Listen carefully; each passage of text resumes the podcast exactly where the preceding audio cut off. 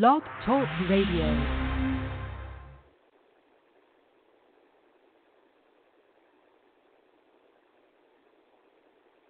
Hello. Hello, everyone.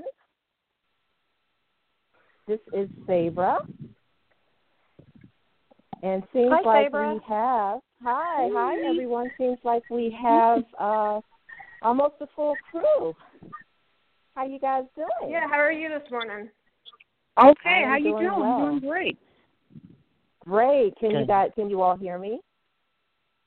Yes, Yes, I can hear you you. fine. Well, I guess you can. Absolutely, great, great, and thank you so much for uh, for calling in. I, I truly appreciate that. So uh, it's eleven oh one. I'll go ahead and uh, just get started. And um, of course, uh, we have very special guests this morning, and I really appreciate uh, you ladies uh, joining us today. So. Uh, ladies and gentlemen, I want to welcome to the show, especially those that have called in and those who are listening to the replay. Um, I thank you for your time and listening.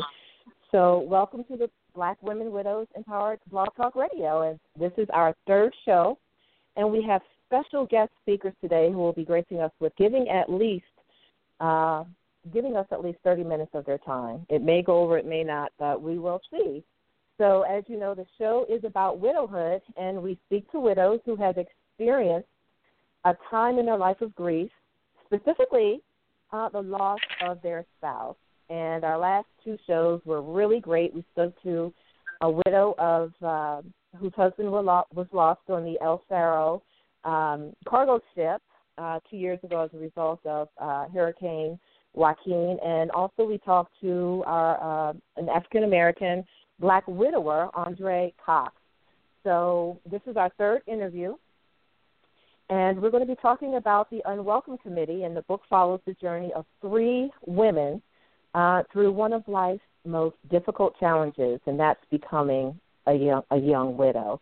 Um, Maureen Bobo, Yes. Chasity Williams, Yes, I'm here. And Khadija Yes. Ali, they share three different perspectives of uh, how becoming a widow and dealing with the process of grief and how it changed their lives forever. So, uh, this book is not only significant to losing um, a spouse, but to also comprehend and grasp the outlook of grief overall. So, everyone will lose, as we know, someone close to him at uh, at their point in life. So, we want to latch on to someone or something they can relate to. So these ladies cover various topics such as what happened in the beginning, uh, single parenting, finances, balance, coping mechanisms, digression, resentment, complica- complicated grief. Thank you.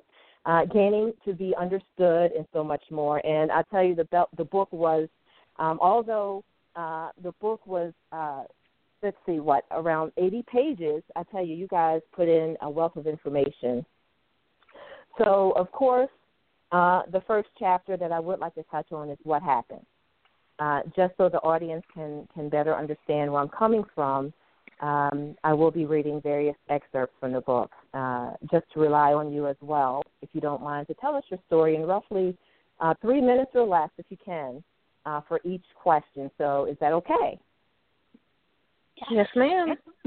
All right, Yes. all right. We are going to go with what actually happened. And so the first person that I would like to uh, uh, ask a question to is Maureen Bobo. How are you? I'm wonderful, Sabra. Am I That's- oh, pronouncing it right? Great. Sabra. I love you, girl. Yes. I love you. I love you I have never met you, but I just it's been a while. So, I excuse me. What I'm going to do is, you know, your husband passed away from heart disease, and and I am so very sorry for your loss. I'm so very sorry for uh, Chasity, your loss as well, and Khadija, because even though I know it's been a few years, but nevertheless, um, I feel you, and um, my heart goes out to you. So, Maureen, how has you know, I, I read your chapter and it hits home. So, how has heart disease affected you since it affected your way of life? Um, wow, that is a great question. And I wanted to begin by saying I just thank you so much for having us on here. And I appreciate the work that you're doing in the community because it's so needed. Um, meanwhile, heart disease. well, my husband Martin was diagnosed at uh, age 34. He had, uh, well, with chronic heart, heart disease. He had uh, had been having chest pains. Um, we were only married about four years at that point, and uh, went to the, uh, in fact, went to the uh, emergency room and was told that he had three. Uh, uh, he had to come go in for what they call a catheterization because uh, he had some abnormal abnormalities going on in his heart, and so uh, when they did a, had another appointment and did the procedure, they found that he had three. Uh, well, mostly almost like 98 arteries, and had to have um, uh, triple bypass surgery. This was like 1999. Um, then it, you know, it was really scary. Uh, it was just we were both very young in our 30s, and um, this started the path of, of heart disease. And I didn't know anything about heart disease because in my family that wasn't the issue uh, as far as medical concerns. And so um, it took us on a journey of 10, almost 11 years that the majority of our marriage was, uh, uh, how do I put it, uh, dealt with uh, his heart disease and the ins and outs and downs and ups of that. But way it's affected my life, um, and ultimately, sadly, in um, 2010, April 7th, Martin succumbed to that that chronic heart disease. But uh, it changed me because I was concerned, and I had read research and things that often um, people who pass away, spouses who pass away, uh, uh, there's a lot of research that says that the spouse is a way of similar type uh, medical concerns. And so I yeah. really was concerned about myself and my health and my children and who would take care of them. So it kind of changed a lot of the way of how I uh, focused and how I uh, handle my life and my health. Wow, wow, and I know I know that had to have been um, affected. It must have had to affect the family. Um, your chapter was just so you know I can relate. I can relate to the chapter. Um, we have to take care, especially as you know uh, people of color. We have to take care of our heart. You know, um, I have uh, high blood pressure that runs in my family and heart disease and strokes, and so I definitely, definitely feel you. And um, one thing in the book, you know, on page 12, you said something that was so, it was an eye opener. You know, it wasn't a cliche, it was something I've never heard before. But I loved it, and I posted it too on Facebook. You know, on page 12, you have early on, the grief waves can overtake you. I felt like I would drown wow. Can you can you explain that? Um, what you because meant by that? people who have lost, lost, yes, I would love to. People who have lost a, a loved one, a spouse, or something, someone close to you, um, like that. Uh, it, for one, people who have not experienced that, it's hard to explain to them. But those out there who are listening, who they know what I mean.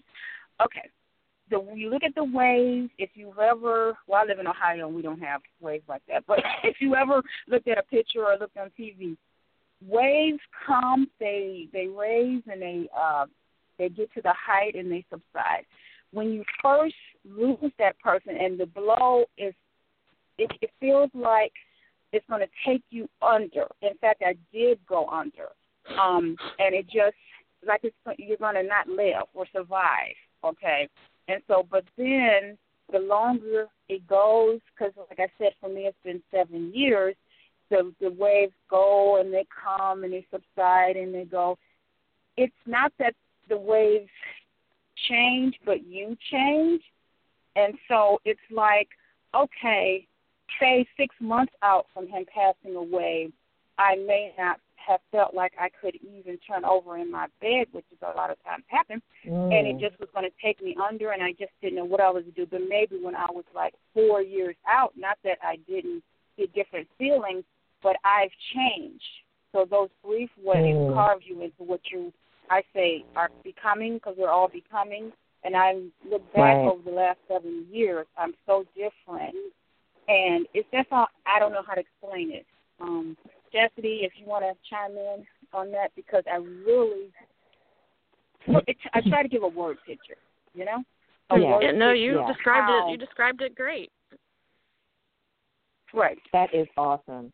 That is awesome. This Mhm. book was was filled with so many cute nuggets that I, I, I had to write about it. You know, I had to ask you ask you ladies about it, and there's other things in here as well. So um, don't worry, Khadija and Chasity, you're going to get your turn. Believe me. uh, Maureen, um, also you have uh, in the book, you, you say, I have what they call complicated grief in that I miss Martin, but at times I'm very angry with him because he didn't take care of himself to prolong his life. And he stopped listening to my suggestions to help our family. He let selfishness rule. I get mad at myself because I wasn't mature enough to realize that there is much more to being a wife than what I thought I knew, which wasn't much, if that makes sense. Meanwhile, it's the worst thing to lose a spouse when the relationship is broken. and you openly talked about your relationship. Um, you also you also mentioned, you know, then when the husband wife passes away, all that is left is regret along with severe grief. Um, could you expound on that a bit? You know, your relationship and and how do you feel right now? Do you feel any guilt or regret at this moment?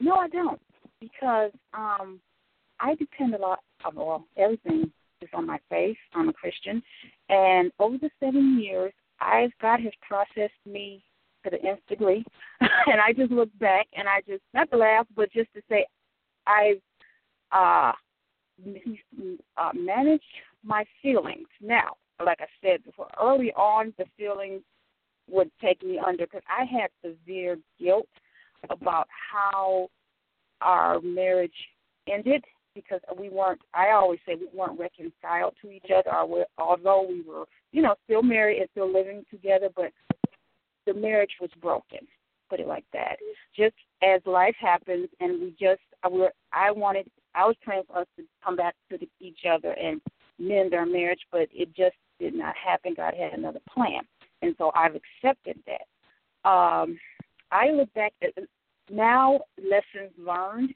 because right now I'm moving forward in my life and just at a point where I want to help other people who have gone through similar similar experiences as me.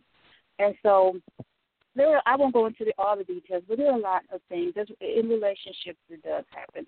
We had to we I um I don't know, the the marriage was broken and the complicated grief comes because I miss him and I miss the fact that um I would think and look at my children and I would say the first thing that would come out of my mind when he first passed away was my which was so heartbroken and crushed my spirit, my black kids don't have a black father. That was huge to me. It was like wow. And so I don't know about anybody else, but that just that whole thing is what which really would take me under because it's like my poor children, my poor children. And so um the complicated part in being angry was yes, he knew he had heart disease and doctors would tell him he could have prolonged his life. And then I get mad at myself because we were you know, we had struggles that uh I think if we both would have been uh less selfish and more humble and just came to each other to try to mend our relationship, to me, I would say, oh yeah, we could have. Maybe I could have worked together with him, and we could have some of the stress probably from our relationship. I believe was part of uh, why he uh, passed away so early. You know, and that was a lot of guilt. But like I said, over I have, I've had seven years, and I don't put time Right. limits on grief. I'll never do that. But I really believe over the years I've really been processing. I'm at a I'm at a point of peace in my life. That's what I'm at. I'm at peace. Yeah. Yeah. Well, thank you. Thank you so very much uh, for No that. And I'm going to go on to uh, Khadija, Khadija's story. And again, we're still in the what happened phase. And again, Khadija, I'm so very sorry for your loss. Um, my sincere condolences. Again, I know it's been uh, you know several years, but um, for, for the with the passing of of your uh, husband Ali. So, if you can, uh, can you tell us a little bit about um, you know, I had posted on Facebook about how the respiratory therapist came in and how he shook his head. And when I read that, I I could relate. I really could relate because uh, even though they're doctors or they're in the service field, in the hospital field, some still do not know how to relate um, when it comes to grief and death. Um, mm-hmm. How did you feel at that moment? And I'll go ahead and read it. You wrote the respiratory therapist came in shortly afterward and assessed his condition and shook his head. He callously turned up the oxygen to the highest level and then threw up his hand and left the room. And you said you were mortified and hurt. Explain yeah, that. I mean, you know, how were you feeling? yeah, no, thank you, know, you so much, Sabra, for having us here today and uh, giving us an opportunity to share our stories. And yeah, in that moment, I was really mortified because um, yeah. the expectation that you have when you're in a hospital setting is that the people who are in charge of your care are people who care about other human beings. And so, yes. you know, just to see this person who had been coming in for, you know, the past couple of weeks, you know, administering oxygen for my husband, to see his reaction at the end of his life, um, I, I I've never experienced anything like that, and I just I, I literally I can actually still see myself sitting in the chair next to my husband's bed and I can see the guy's face clearly. I can see his body movements. And he threw his hands up mm. and he walked out. Mm. And I just was like, wow. Um wow. And there yeah. were more instances, there were more uh in, incidents in mm. the hospital with with the chaplains and even with his doctor where they were just really callous and cold and it was matter of fact. Wow. Wow. Yeah. I'm so sorry you had to go through that. I really am. Um and your husband he he passed away from colon cancer correct? Yes he did. Um back yeah. in 2005 maybe 2004 he had um gone in for a physical uh, for his job. He was uh, on his way to becoming a firefighter. And of course, you know, they do blood work and, you know, you take a physical and really anemic. He was severely anemic, so much so that they thought.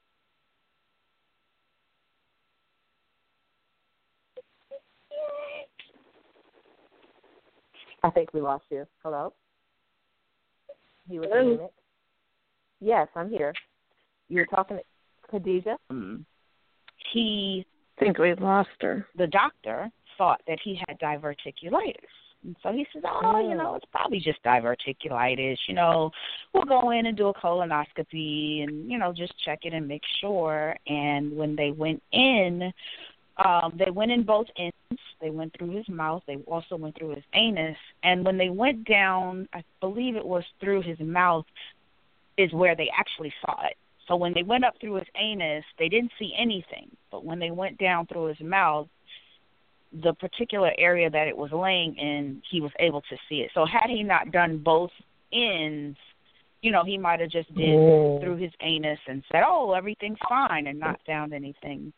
Uh, so, but we were shocked. We were shocked. My husband was Yeah. uh, 34. Um, oh. we didn't yeah. know he had a family history.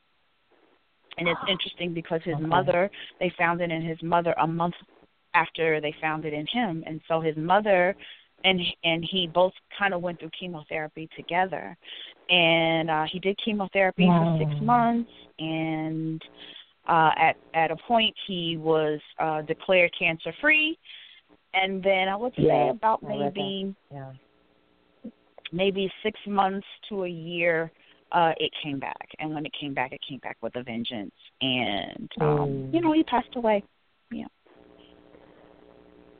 Wow. And and and you know, you also talk about having been told that he had cancer. I can relate as well.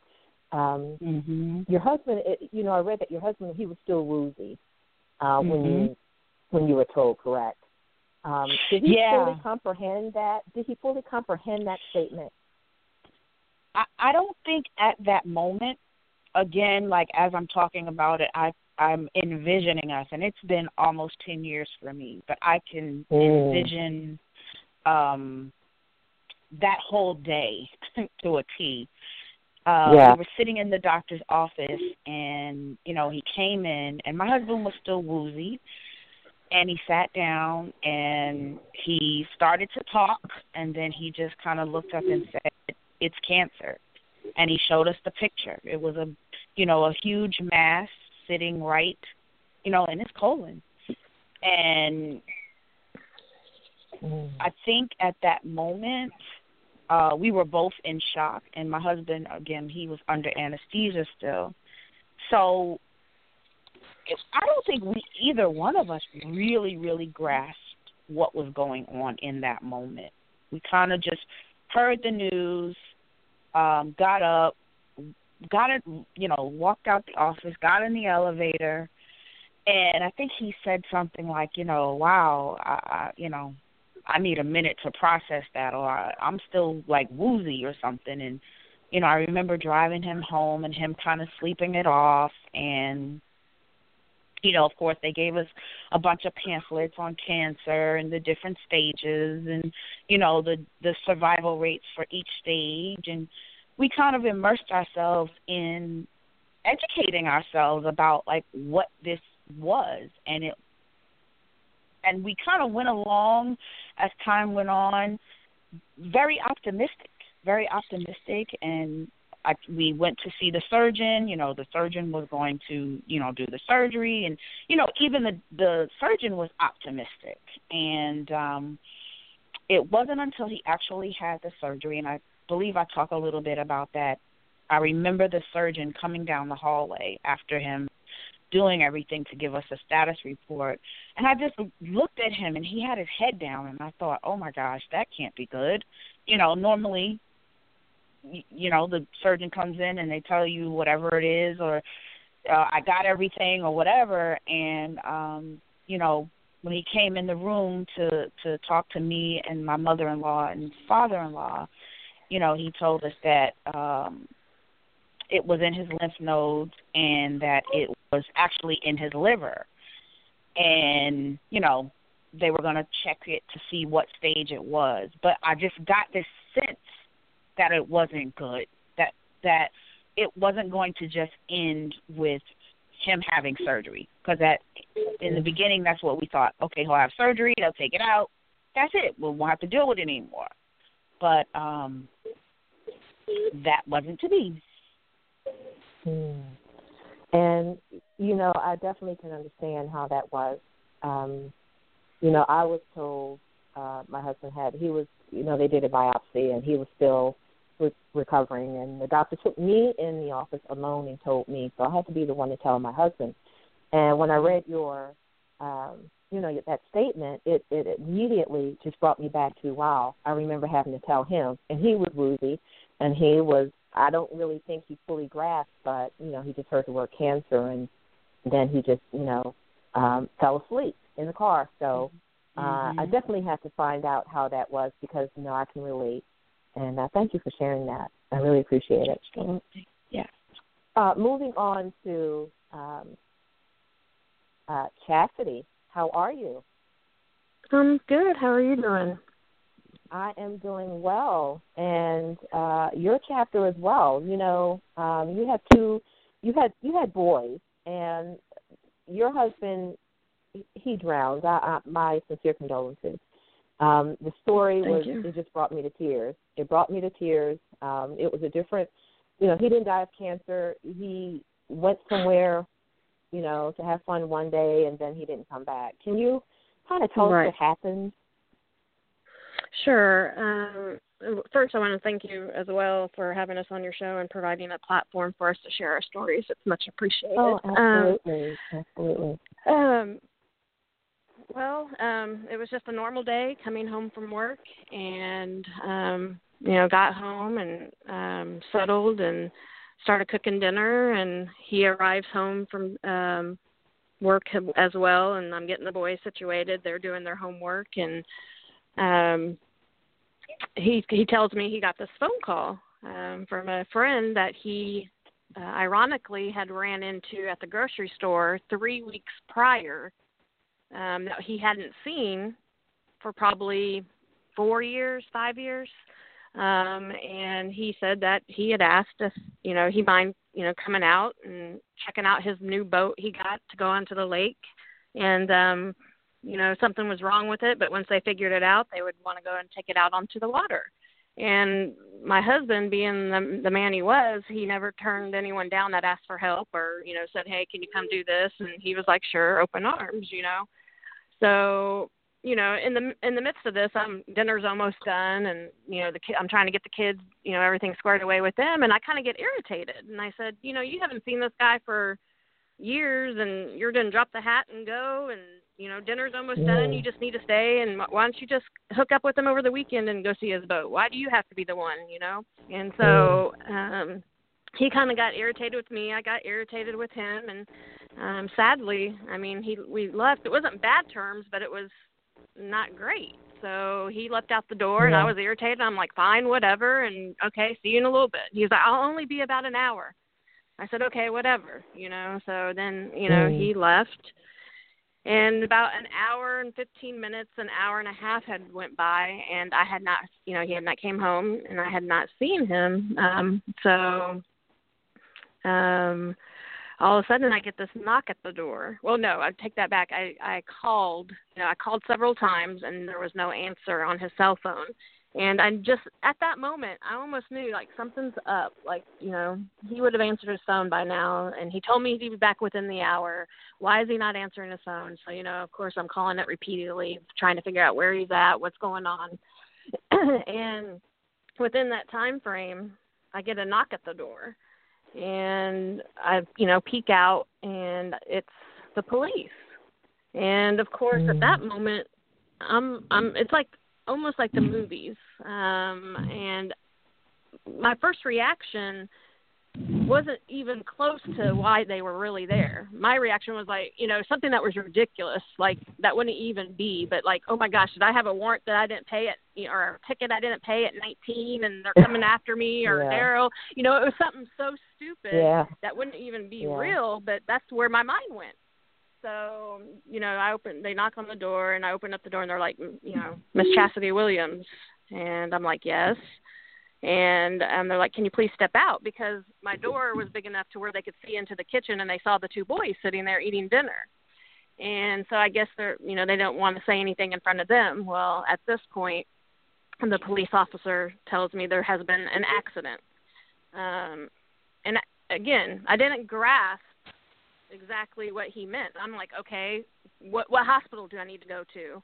Where is it that I need to be? Where's he at? What you know? I, I didn't think of that. He what happened? He had went under. He had got into the water and went under, and they could not find him. He never resurfaced. So, you know, my first reaction was to get into the get to the kids and I didn't want them to know anything that was going on. Called my neighbor that was four doors down that had kids and they're down there frequently playing. Said, please let them come down and play in the backyard. You know, whatever you need to do. I said, I need them away from this this scenario right now. And you know, I kind of explained what was going on to them, but I was running back and forth up down the sidewalk. I was calling, making phone calls. No one was answering their phone. Like I just felt like I was going into this black hole, and I had no idea what to do. And I wanted to get to the lake and they and the police officers were like, No, you just need to stay put. They're doing all they can and I'm like, No, they're not. I need to get out there you know, and so yeah. that in that moment it just felt like it was a movie. But um in a nutshell, um he was missing for four days. Um mm. news media was everywhere when I showed up, but um they end up finding him um the day before Father's Day. Um and um and that was eight years ago. But um, at, it's really a mystery of like he was a good swimmer. He loved water. Yeah. Frequent water that. activities. Um, he was very healthy. He was in shape. He was athletic. Um, you know, they they think it might have been a, what they call an undertow um, in the water, yeah. um, which would like kind of pulls you. Um, there's really no answer to how. So as of now, I I stress water safety. I don't care if you're, you know, the toppest athlete swimmer wear a life yeah, jacket. Yeah, I get angry because I'm like, why did you jump in that water like that? You know, because you think you're invincible. Um, he was yeah. he was 35 years old. I was 34. Um, we were together 16 years since I was 18. Um, so, mm. you know, it's it, it, it was tough, and uh, you just don't ever think anything like that's going to happen, and it did. so. Yeah, that it's got to be tough, especially you know with with water being involved, and that was my next question. You know, how do you, um, you know, going from that and and um, when you're near the ocean or near the pool, how does that make you feel? And, and you answered the, my question. You know, you stress mm-hmm. safety when you're, yep. you know, in that environment, and that's awesome. That's awesome. And, yeah. and I hate that, you know, when you go on vacation or whatever, and then you're near the water. I, I just can only feel for you, you know. But right, you have to do right. what you have to do. You have to be strong, and you have to say, hey, I can turn this into good, and, and just stress safety you know, you could, and that's exactly that, it. you, yeah, and you could be helping someone else. So, thank you for sharing. Right. Thank you for sharing. Yes. Um, no, no problem. And, and next, we're going to go into the children's chapter. Um, you know, I, I really wanted to talk about that because you know the children, um, they're hit hard in this as well. And and Chasity, you know, staying with you on the subject on page 22 you know, you wrote there is such pressure on me to raise these boys to the best of my abilities. But when you can't share some of that responsibility, it wears on you and breaks you down. This is where I am right now. No one with whom to mull it over, talk it out, or decide together on the best course of action. It's just me. You can rely on people for their opinions and advice, but when it comes down to it, you have to make that ultimate decision. And you are the one that truly has their best interest at heart. And then you and you follow with it takes two to tango. Two heads are better than one. Yes, I believe all those things. I'm so tired and worn out now. I'm not sure how much I can trust myself with those decisions I have to still make. Um, mm-hmm. Can you can you can you expand on that? How where are you right yeah. now with you know dealing with the loneliness and being lonely without your husband? Um, I, I mean, when we wrote that book, that was you know some time ago. So I'm I'm into eight years now, and um, I'm going yeah. on eight years in June. Um, I'm I'm at a a lot better of a place. Um, as Good. Maureen had yeah. mentioned, you know, I rely on my faith, Christianity, and just my my my support, my circle. Um, there's always a circle, you know, like you said, like I said in the book, when it comes down to it, it is you that has to have the final ultimate decision. But you can also find that circle that you don't think you have in the beginning, and and, and, and the the circle changes. Um, it's not always going to be the same. You know, as seasons of life come and you grow into your, you know, you grow and you heal, and because the healing does happen, um, it, it, you just learn how to deal with it a better way. Um, but I would say, well, my son is now. I'm now I'm an officially empty nester, and that was a whole oh. different adjustment. Um, yeah. So um, that has happened the last couple of years, and just you know going into that whole new adjustment was a wake up call also. Um, so, um, but as as far as you know, getting him off to college and just some of the things and decisions he's making, and I, I helped with. I'm proud of myself because I could look back on what I was trying to make decisions on in, in the beginning of my grief and I was like, I was worried about that, you know. So, but I think I think as as you grow and you're you you, you transform into this person that you are becoming, um, as Maureen mentioned, you you start being more confident in yourself, and that that helps. So. Thank you, thank you for that. Mm-hmm. Um, yeah. And I'm glad you you know you shared with you know it was a while ago. You did have you know the loneliness, but now you're at a better place, and and right. that's encouragement for those who think that there's no better place. You know, healing yeah. does happen, and and that's mm-hmm. you all you know that's what you all say as far as Hopeful Widows organization. We'll get to that later, but um, thank you for sharing for that, and and you know, still dealing with you know that chapter, page twenty three, again chasity. Um, you said I have prayed for Daryl to please come to me with some kind of message and advice, but none have come forth. Has that have you heard from him since? And I know this was back in 2015 when you wrote this. What has happened? Have you, you know, have you heard little inklings from, from? Um, I have a no. Um, the dreams.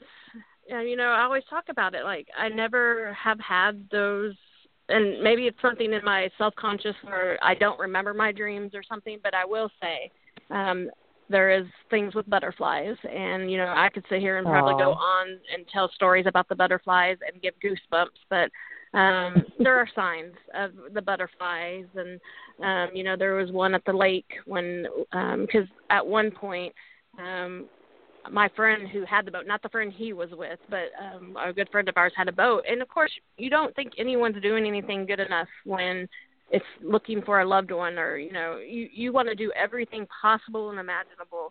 So we went and got on a boat ourselves and searched the lake probably for three hours yelling out his name calling out his name and um you know looking for him seeing if he was caught up in some you know bushes or you know over there in the land somewhere like deep off in there. And you know we we did that for three four hours. And you know Mm. and my son and nephew were with me. And um you know at the end of that boat ride we that's when we officially knew that he wasn't probably coming back to us or you know something was very wrong. And um and and in that moment is when a butterfly had passed by us and you know there's so many butterfly references that we have but to this day like corey would you know my son would be playing football and a butterfly comes across the field in the middle of december you know i mean it's just things like Yeah, wow. like that. So, but butterflies are our reference, but dreams and coming Aw. to me, not as much. No, no.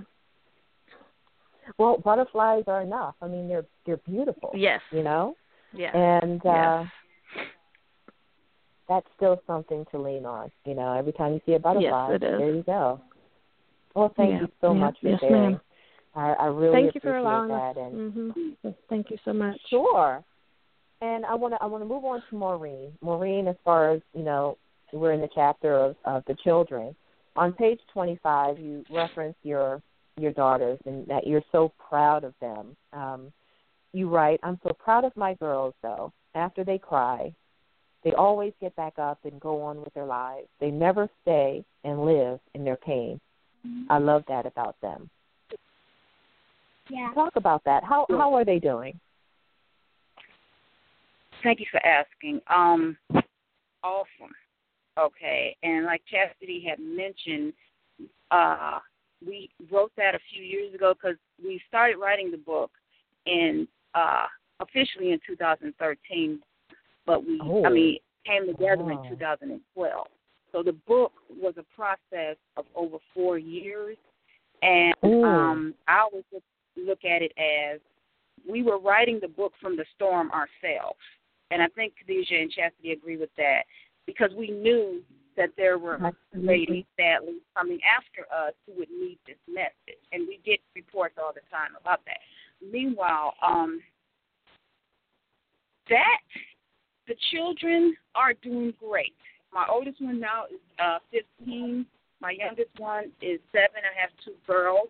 So when the tragedy happened, and that uh, was another thing why it almost took me under was because my oldest was eight and my youngest one was two months old. Okay, so here I am, um, and the word picture I always say is uh, just imagine starting. I mean, I'm I'm I'm at my husband's um services and standing at the coffin with a two month old and an eight year old, and Mm. where does that lady go from there? And all I can say is um, God, because uh, I was just a broken mess, and my children brought me through. Although I'm their mother, they were what kept me. In my case, the mothering instinct overtook uh, my I agree with that. taking me totally under. And so to Mm. answer the question in a long way, but you know, the kids are doing great, and they, of course, uh, well, my oldest one who's 15 now, when she was 12, that's four years after her father passed.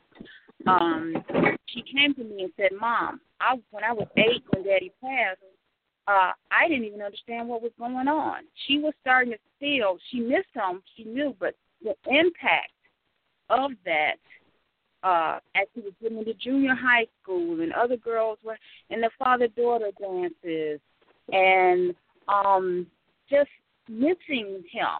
The youngest one, uh, who only knew him for two months, was uh her experience is different. She doesn't know what it feels like to even have a father. And she, you know, would ask questions like in church, oh, well, because when she asked me, where's uh, my daddy? And I would say, with Jesus. And we go to church every Sunday, and she's like, one Sunday, and it almost broke my heart. But it's so true. She's like, well, are we going to see daddy at church today? And I was didn't understand because I'm trying to rush and get out the door. Um, well, what is? Oh, well, he's with Jesus, and Jesus is at church, and so oh. things like that along the way. And I had just I didn't know what to say. I just like Jesus, uh, do what you got to do because I didn't really know what to say to that. But stuff like that, mm-hmm. I got I got all kinds of stories, and I'm sure Khadija and Chasity do too. But um, all I can say is we've been held by God, and we take one day at a time, and we have, and keep moving and where you're going to go, and you'll get there. And so it's really hard when you the children because you have your own heart to deal with, and then you have their hearts to deal with, and um. I don't know how they feel because my father just passed away two years ago, but he was 91, and so I had my father all my life, and yeah, so I can't even relate to my children on that level. But um, I do. I pray and I do the best. Yeah. Yeah, and that's and that's what it takes, you know, one day at a time, like you said, and you just have to do the best you can. Well, thank you for sharing that. You know, um, thank you for sharing. You know, there was one statement you put on put in the book. Um, they are my heroes for real. I pray a battalion of angels with Uzis to be encamped around them for protection. that made me smile. That was that was really sweet. That was really sweet. And it's happening. Um, and thank you for sharing. You've been protected and Khadija, um, moving on to you, page mm-hmm. 27, and we're still talking about the children. Um, you write, my biggest fear became making sure I was physically healthy to be here for my children. I had an unnatural trepidation of not being here for them while they were young and growing. I thought if God would take my husband, who was, in my opinion, a better parent, what would let them, what would let him keep me here? This is the first time I've brought this up and put it on paper. They say if you fear something, you should run to it and not from it. That mm. was awesome. Mm. Um, can you expand on that? That that was awesome. I'm so glad that you uh read that particular excerpt. yeah, because it was um, yeah, it, it's so funny how things come full circle. Because I'm really actually in the process now of um dealing with my grief and I'm almost 10 years mm. out and I know it may sound really strange to some of the people who may be listening and I've definitely been sharing in in in your group and and other groups about yeah, my experience you. recently but I when my husband first died there was so much going on and Mm. You know, it's almost like you're putting out fires. You're putting out a bunch of fires that are like surrounding you, and you have your children and and you know we were homeless at the time, so it was like, oh, I got to find somewhere to live, and you know I got to oh I got to establish normalcy as much as possible. And in that in those moments of you know putting out all of these fires there was never really a thought of I have to sit down and deal with my grief. And I was um seeing a counselor at the time. I, you know, my I was making sure my children went to, you know, grief camps and finding ways for them to deal with their grief in the best way that I knew how. But I never up until recently never thought, oh my gosh, I have not gone to grief counseling. I've gone and seen psychiatrists for anxiety and, and panic attacks and depression and this and that So I've never really dealt with my own personal grief. And mm. uh it's coming it, you know at some point you're going to have to deal with it. At some point yeah. it's going to come straight at you and straight for you and you can run as long as you can like I did for 10 years you know just running away running away running away. But yet here it is again. And so I'm at the place now where I am headed to grief counseling in in the next week or so. Uh so that I can sit down with oh, somebody and really awesome. talk about how I feel. And you know we know in the black community what our state is in terms of mental health. And we don't deal with it or we we say pray and I'm all for prayer. I pray every day. I pray every day. I pray every night with a really good friend of mine. So it's it's not that I'm not saying that we shouldn't pray, but it's prayer and it's prayer and counseling. It's prayer and yes. talking. It's prayer and yes you know whatever services or or things that you need to go along with that so i hope i'm answering your question you, you, are just, awesome. okay but when i you know when you read that excerpt excerpt i'm saying oh my gosh like i'm back to that place yes oh my uh, goodness which, yeah, which shows you that grief is not a linear thing, right? It's not some place yeah. that you're trying to get to or get away from. You know, it comes in cycles, it comes in waves, and it comes back around. And so, you know, I'm thankful that I have people in my corner. I, I'm thankful for your group. I'm thankful for this community that we are in. That when such a thing happens, that that you don't have to feel or I didn't have to feel like, oh, I can't say this because I'm, you know, I'm director of exactly. widows and yeah. you know, I'm an author and you know, I have all these wonderful titles and I can't tell people that I'm still dealing with grief. No, no, no, no, no, no. Yes, hey y'all, guess what? This is what's up. This is what's going on with right. me. And I, you know, I'm sharing it to be transparent, but also to yeah. say I need support and I need help. Yes. Grief never, you know, grief is something that can sneak up on us anytime. We think we're mm-hmm. over it and boom. And like you're mm-hmm. 10 years in and and you're saying that you need to go to counseling. You know, mm-hmm. I was 5 years in. Just this year I decided to go to counseling for myself. I went to counseling for my daughter, but this year mm-hmm. is when I really realized I can't just hide in the in, in my bedroom like I did in the beginning. Mm-hmm. And just this year, I thought I was over it. But no, it just crept up on me, and I Mm-hmm. started crying. And it was other things that I, I realized that I needed help on. So yeah, I applaud you for doing that. I really do. Um, thank you. Being that we, yes, yeah, thank you. We have about 12 minutes left. So uh, what I want to do is just, I want to uh, read a bit of, you know, you. There's a coping mechanism chapter that you all have. I love it. I love it. Um, and if you don't mind, what, what Chasity wrote, you know, she has several bullet points on, you know, um, some of the ways that she copes. And Chasity, if you don't mind, I, I'd like to touch on that and just uh, kind of share it with the audience. You know, having the support of others. That's bullet number one. That's awesome. Bullet number two: isolating, gathering my thoughts, rejuvenating, sleeping, and just not talking about it you know, bullet number three, getting counseling and what we just talked about. Number four, staying busy. You've got to stay busy. Number five, helping others. You know, you talked about chasity um, when you're at, you know, in the in an environment with water. You're helping others just by ensuring that they stay safe, and that's awesome.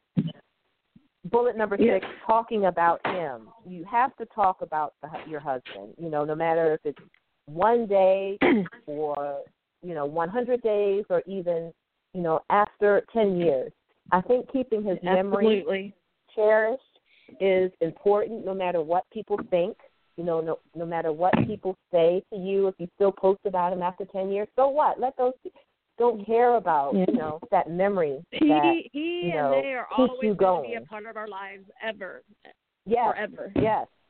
Absolutely. mm-hmm. you've got to talk about him writing about it. You know, there's several bloggers um, who I truly appreciate, and just writing and, and reading what other other widows have to say, and even widowers. It's it's healing. Writing is healing therapy. You talk about yep. acknowledging his death and him overall. You do angel versaries. That's awesome. Trusting in God and praying. Yes. Eating, enjoying food. Oh, I love to do that. you say, as strange as it may sound, and though it may not be the greatest, one of my ways of coping was to eat and be comforted by food. When I was bored, sad, or even alone, I would turn to sleep and food, and you still do at times. And eating is healthy. We got to live, right? right, right. I love apple pies. I love apple pies. I got to stay away from those apple pies. But listening to songs and music, reading inspirational self development spiritual books. That's awesome. Connecting through social media. Oh yes, I think that is very important. You know, with technology, it, where technology is today, social media has an important part in allowing us to connect through other widows. That's how I found out about you all. You know, mm-hmm. yes. So social mm-hmm. media can help, and you know sometimes it can hurt, but mm-hmm. um, exactly. it really brings people together from all over the world, and for that I truly appreciate you know that technology. So yes, you know it's eleven fifty one our time Eastern right now, and this time I just want you three, you know you three also have an organization called Hopeful Widows. Please tell the audience a little something about that organization. I don't care who, you know, shares, just I just want to hear about it and I know the audience does as well. So this is your platform. Did everybody speak up at once? Oh no, no, nobody spoke up at once. I was just waiting for Khadija and Chasity. Maureen, um, go ahead. Go ahead this is Maureen. Um, and thank you for asking. And and briefly, um, what I'll say is uh, in writing the book over the four years, when we finished and published it in August of 2016, um, the Unwelcome Committee, uh, we were we wanted to do more. I guess in three, all three of us, we knew that it was more to do because we just wanted to get the book out there, yes, but we wanted to help. We have a heart of service. That's what we have. And so we knew that there were other ladies out there who um, we wanted to find a way to connect um, with other type organizations like yours, Sabra, and just to see how we could help. And so, uh, in doing that, Chasity was out there networking. We all were trying to connect with people in the grief industry and just how can we help um, through the book uh, the grieving uh, community. And so, uh, Chasity, who I call our networking guru, which see God brings out talented people. we known her four years, and she we didn't even know that she was a networking guru. She was reaching out to people. She reached out to um, Gwen Peterson, who at the time was the director of Hopeful Widows. And I won't go into all of their stories, but it can be found at hopefulwidows.org. But meanwhile, Gwen was looking to move on in her life with other um, activities, and she was looking for a person or a group to take over Hopeful Widows. And Hopeful Widows had began in 2011 and 2012, and um, it's a foundation, a 501c3 foundation, nonprofit. And I'm making it. It's a it's a long story. I'm gonna make it short. But in November of 2016, Chasity, Khadija, and I became the directors of Hopeful Widows Foundation. Um, and Chasity, and Khadija, it has please grown phenomenally. right. It was a blessing yeah. from God. yeah. yeah. I go mean, ahead just, and add on because I know I missed a whole lot. No, I mean, I mean, it's just a community that needed to be. They have they provided a wonderful platform. We can't thank them enough. What we wanted and what we were looking for to do was going to take us four, five, six years to even put together. We can't tell you how blessed we were when we came upon this opportunity to just already have a platform in place and where we had to revive it basically and just kind of mm. make it our own. Um, so we we are blessed to know that we have a community where we can start just helping widows and that's the thing widows are helping widows um, and we mm-hmm. hope to bring a lot more initiatives in on you know into play and you know a lot more to come in 2018 but um, I think we've got we've gotten pretty far we're just being three or four months in. So um, we're we're excited what the yeah. future holds. Asia, do you have anything to add? Um, you guys stated everything perfectly. Yeah. Uh, you know, I think that one of my favorite quotes is every heartache, every failure has a seed of good in it. Mm. And when you first become a widow and you're losing your husband and you're losing love of your life and you're losing this whole part of your life that you're no longer going to have, there's no way you can fathom that. Yeah. But somehow along the way, if you make the choice, and, you know, Maureen Chasity and I really made the choice that we were going to serve other people, the doors will just start opening. And this literally started from a conversation that we had in 2012 that we mm-hmm. felt it was important to let people know what grief really looks like because a lot of the books are very sanitary and they you know they say it's like this and it's like that and we were like hmm no it's not you know there's there's so many different things that go through your mind and um as a result of us just having that conversation and sticking together and being that st- source of strength and talking and having the ability to talk to one another, the doors just started to open for us in order for us to really Mm-hmm. find our purpose to serve. Yes. You right. know, because we all knew we wanted to serve in some capacity. We just didn't know how it was going to show up. And Right. And and what do we say? There's eight hundred thousand eight hundred women a year that are a year. Mm-hmm. a Yes. year. So I mean, everyone has their groups, and you know, not, you know, there's all kinds of groups out there, and and if one more is added, it's needed. You know, not everyone's Yeah. going to connect with a certain group, and you know, it's not about competition or we're worried about oh someone's going to do this or that. It's it's it's it's about coming together and collaborating and Yes. and if if you know we can think of something and help each other then great. That's what we're here for. Our heart is to serve and to help not to compete and not to to you know try to be one up or anything like that. We we there's 800,000 women and that's just in the US uh, we that's Right. not even counting the international women. So you know that's that's that's our main goal is to help and serve regardless because that's in our heart. So it was always more about the book. It was more it was never just about the book. We always said that. So we are here to serve and to help whatever that may be. So Absolutely. I wanted to Thank add you, ladies.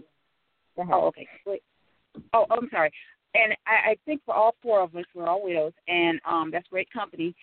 But I think we all would agree that one of the worst parts of becoming a widow was be, especially as young as we were, to relate.